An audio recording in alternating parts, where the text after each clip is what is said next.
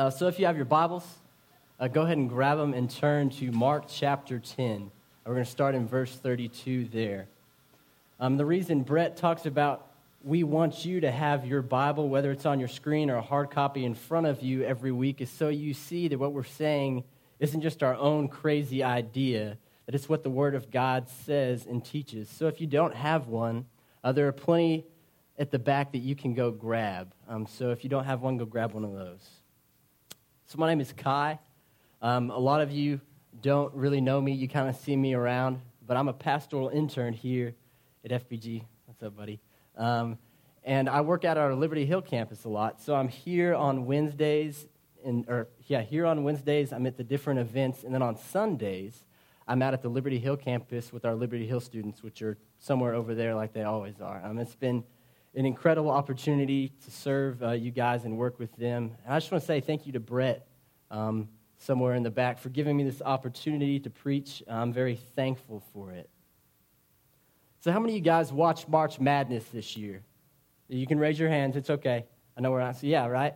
So, if some of you are probably like, what the heck is March Madness? Uh, so, March Madness is a giant college basketball tournament that takes place every, guess when? March. Good. Yeah, hence the name March Madness. Um, but that's my favorite sporting event of the year. I love all the upsets and the mismatches and all the great games. Um, and this year, as I was watching, there was a commercial that I saw over and over again that really stuck out to me.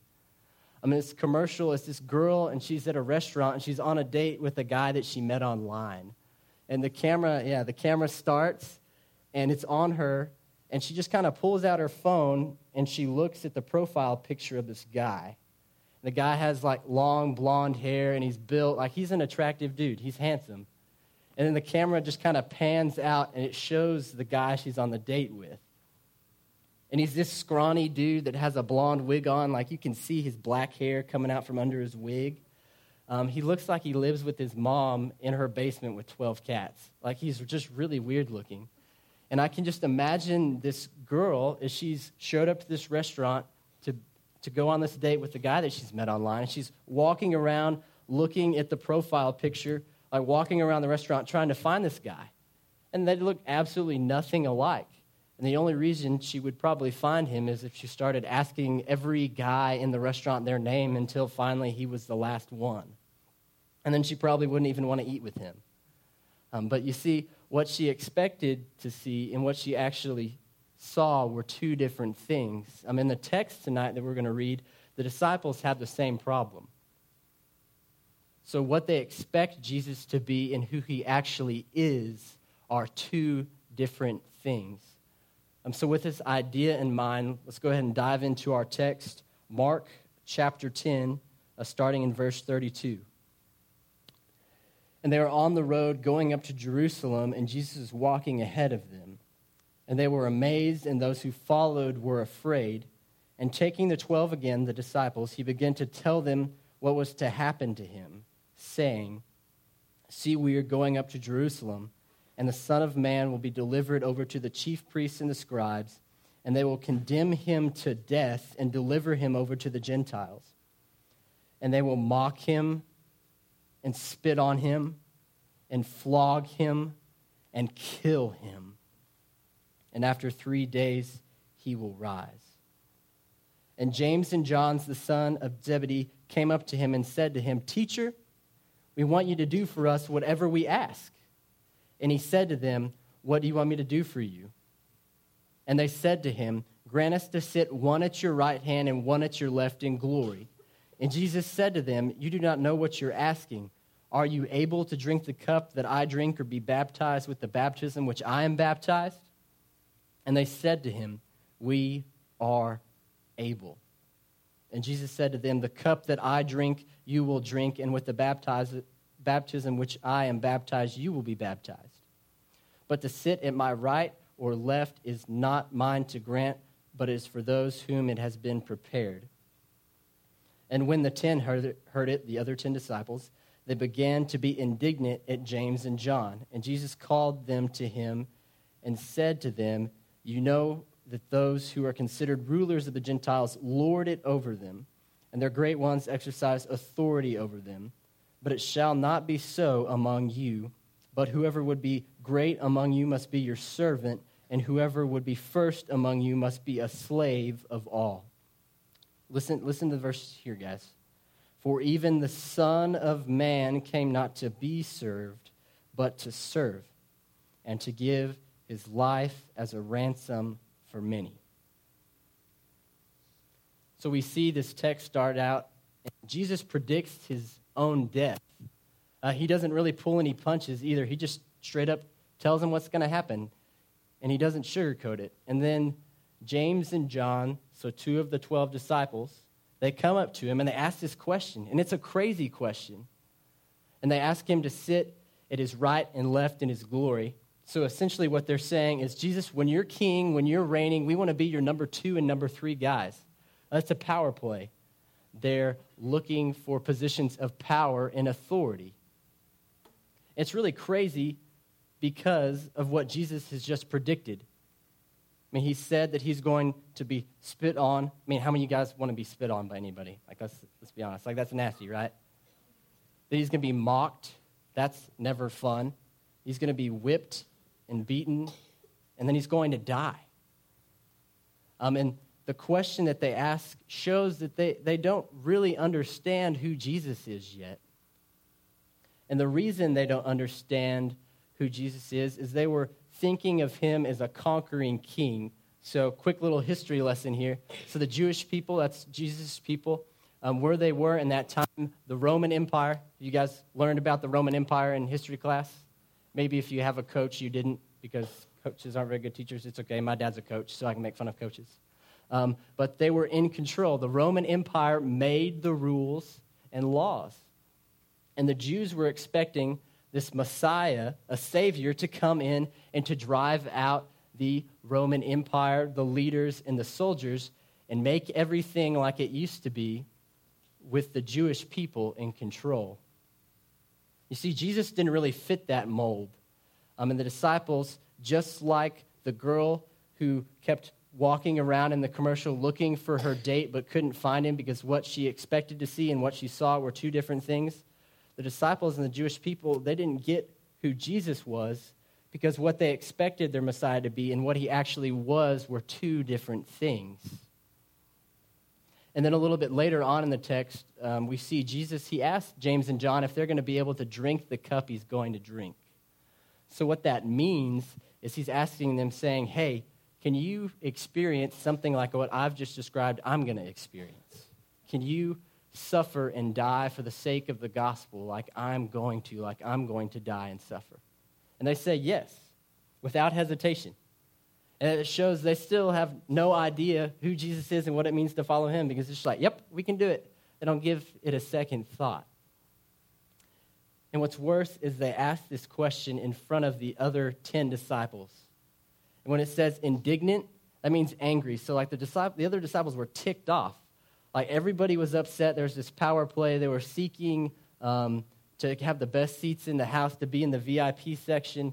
Um, and it shows that none of them really understand what it means to follow Jesus yet. They still think that following Jesus is going to bring them power and authority. And Jesus, being the loving, compassionate person that he is, sees this as an opportunity to teach them about what it truly means to follow him. And I think sometimes we're the same as the disciples. I mean, we come to church, right? We see movies that kind of talk about Jesus. Maybe we talk about him at home or at school. We read about him a little bit. And we have this idea of who Jesus is in our minds. But sometimes the Jesus of who we think he is and what it means to follow Jesus doesn't always match up with what the Word of God teaches us about what it means to follow Jesus. So we're going to look at a couple verses that we already read again in a little more, more detail. And I want you to think about this is what these verses teach about what it means to follow Jesus, what you think it means to follow Jesus. And it may be, and that's awesome. But let's look at the Word of God and see what it says about what it means to follow Jesus. Starting in verse 42. And Jesus called them to him and said to them, You know that those who are considered rulers of the Gentiles lord it over them, and their great ones exercise authority over them. But it shall not be so among you. But whoever would be great among you must be your servant, and whoever would be first among you must be a slave of all. For even the Son of Man came not to be served, but to serve and give his life as a ransom for many. So Jesus is talking about leaders and leadership here. Can you guys think of some bad leaders? Like I think of Hitler and Joseph Stalin and Genghis Khan, guys that like abuse their power. Or maybe you've been assigned to a group project in school um, and you've had a person that's been assigned as like the leader of the group and they rub your face the fact that they were chosen over you. Or maybe you've been on a sports team and the captain or the leader of the sports team uh, he doesn't really lead by serving. He makes everybody else do the dirty work. He just kind of kicks his feet up and relaxes. Or maybe you've been competing in something and you've had a, your opponent um, that's beaten you rub your face in the fact that they've beaten you instead of, you know, being a good sport. We're going to watch a video here of a guy who um, wins the U.S. Open. He's a bowler, and he really rubs his success in the face of his opponent and the people in the stands. So you can go ahead and play that video. So embarrassing when that happens. But the number one, oh not top ten, is Pete Weber losing below. his mind. Strike to claim it. And he got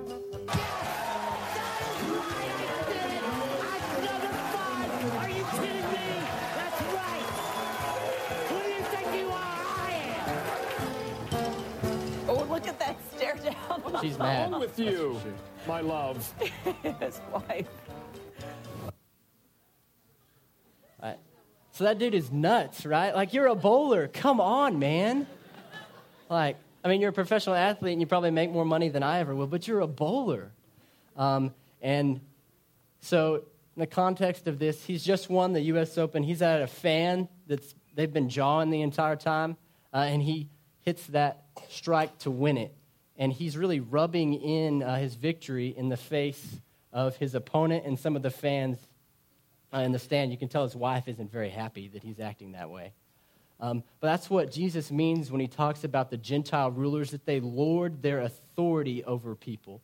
They rub their authority in people's face, that they hold it over them. They say, Look at me. So the Gentile rulers, they used their authority to bring attention to themselves and to get what they wanted that they manipulated people um, and they abused their power. And people in that day, just like now, the people with the most power have the most authority. Like we have a president that has the most power in the country, so he has the most authority.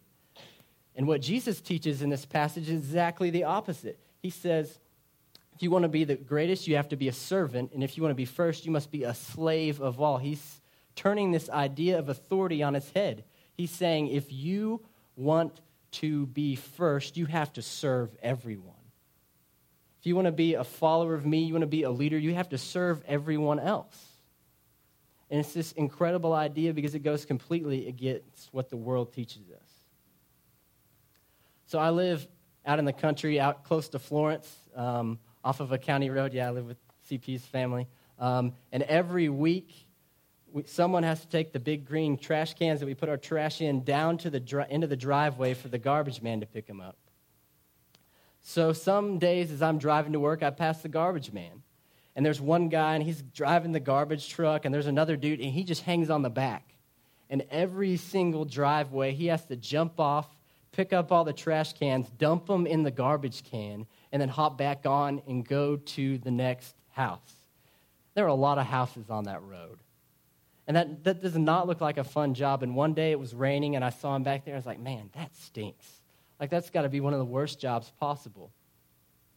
But can you imagine one day I'm driving to work and I see the garbage truck approaching me. Uh, and as I get closer, I'm like, man, I kind of recognize the guy on the back of that garbage truck. As he gets closer and closer and closer, he's got a hat on. I'm like, man, that sure looks like the president. And as I get closer, it is the president. It's Donald Trump wearing his Make America Great Again hat and waving, and, you know, his hair's all over the place because his horrible hair. Um, but that would be insane, right? If the president of the United States was working as a garbage man.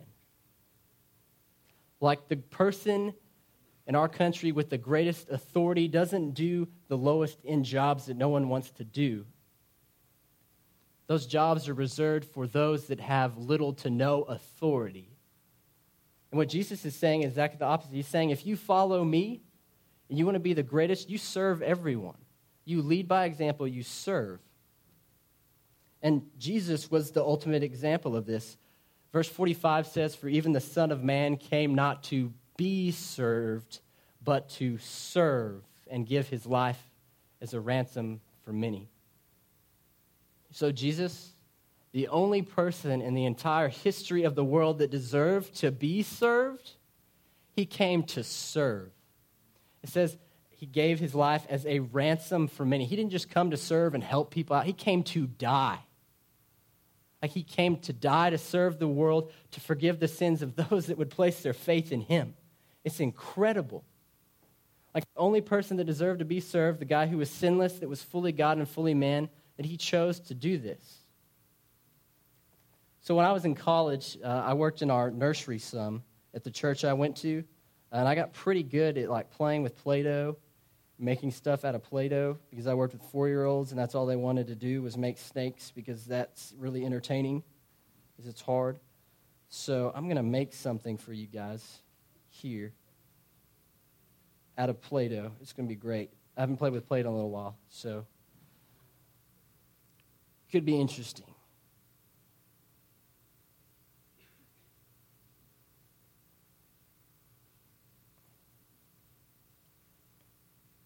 You think we look alike? A little bit? Like, no, no, it's me. It's supposed to be a person. I mean, it looks, it's probably a better turtle than it is a person. Um, but I mean, it's got two arms, two legs, a torso, and a head, and it's Play Doh. And I mean, I had to throw it in there, I didn't have time. Um, but I guess we would all say, right, that I, I created this. I made this thing, this turtle person. I made this, right? I'm the creator, and this is the created. And how crazy would it be if me, the creator, decide, decided to start serving the created? And that makes no sense. But that's exactly what Jesus did. The creator of the universe, he made the stars and the sun and the planets, the heavens and the earth, you and me, the one whose very word keeps everything sustaining that causes the world to turn. He came and served his creation.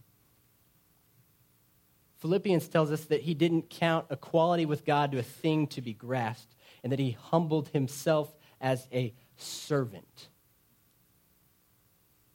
Man, it's incredible. He came to die for his creation, the ultimate act of service. Hebrews tells us that he joyfully suffered and died for us. He didn't have to do it, he wasn't forced to do it, he wasn't obligated to do it. He chose to do it. Don't, don't miss this. Don't miss this. If you're, you're zoned out, zone in on this. The greatest person in human history died the worst death in human history for you and for me is because of love. The single greatest act of service was Jesus Christ dying on the cross.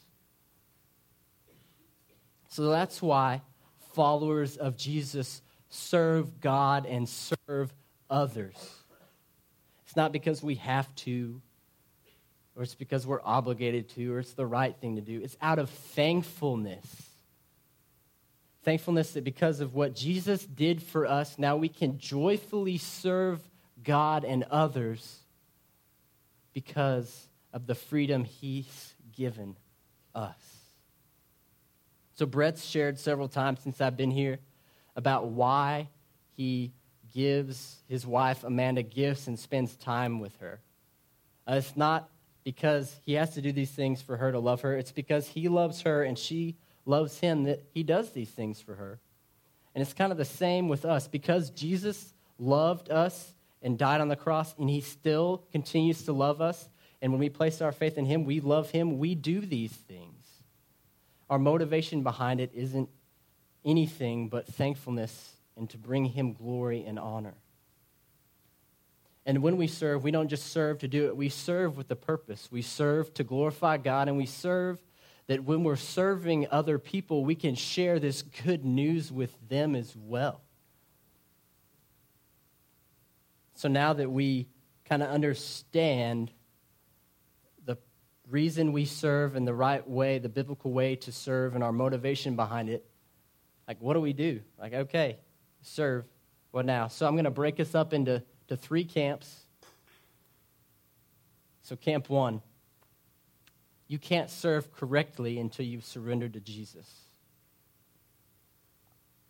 So maybe you're in here tonight and you've spent your entire life trying to be a good person. And you're like, you know, God will let me into heaven. Like, I've done a lot of good things. Or maybe you know, you've never really given it much thought at all.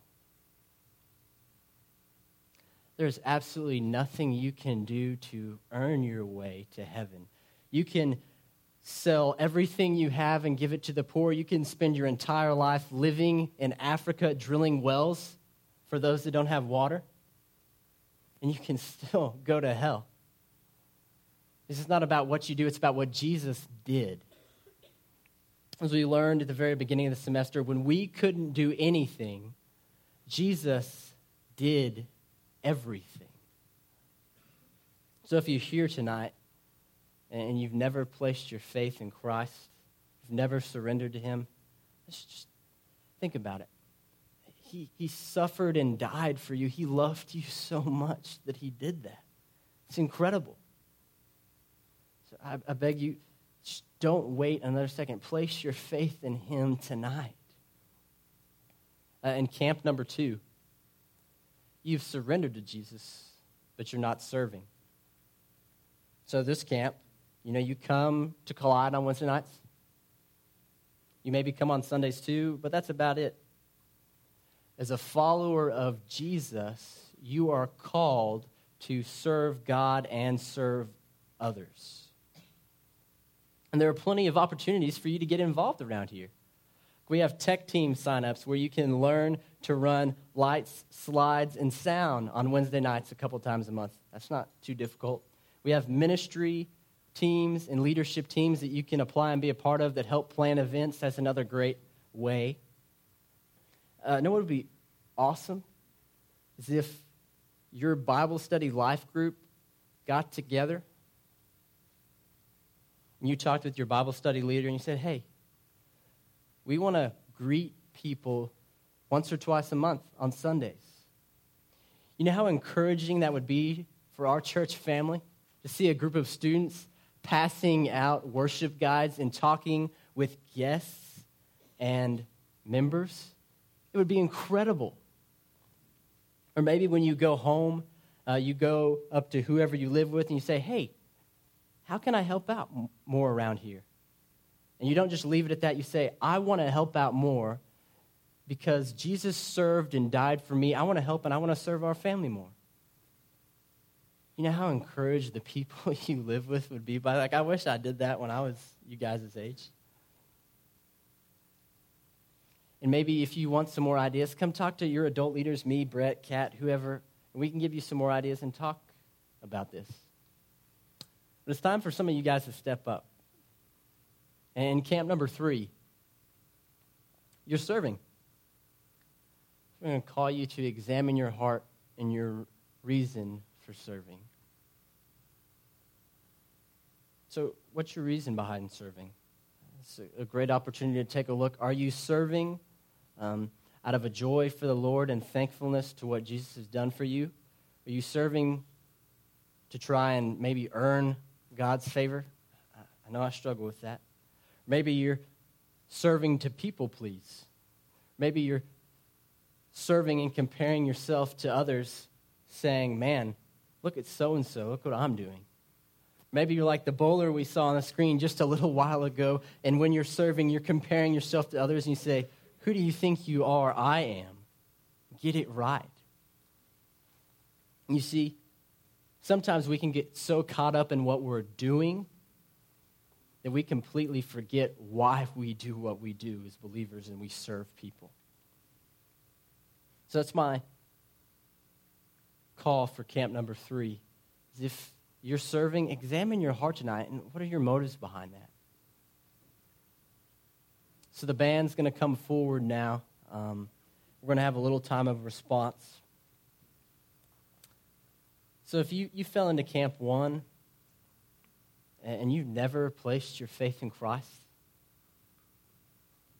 I mean, the only person in human history that deserved to be served by everyone served you by dying in your place on the cross because he loved you.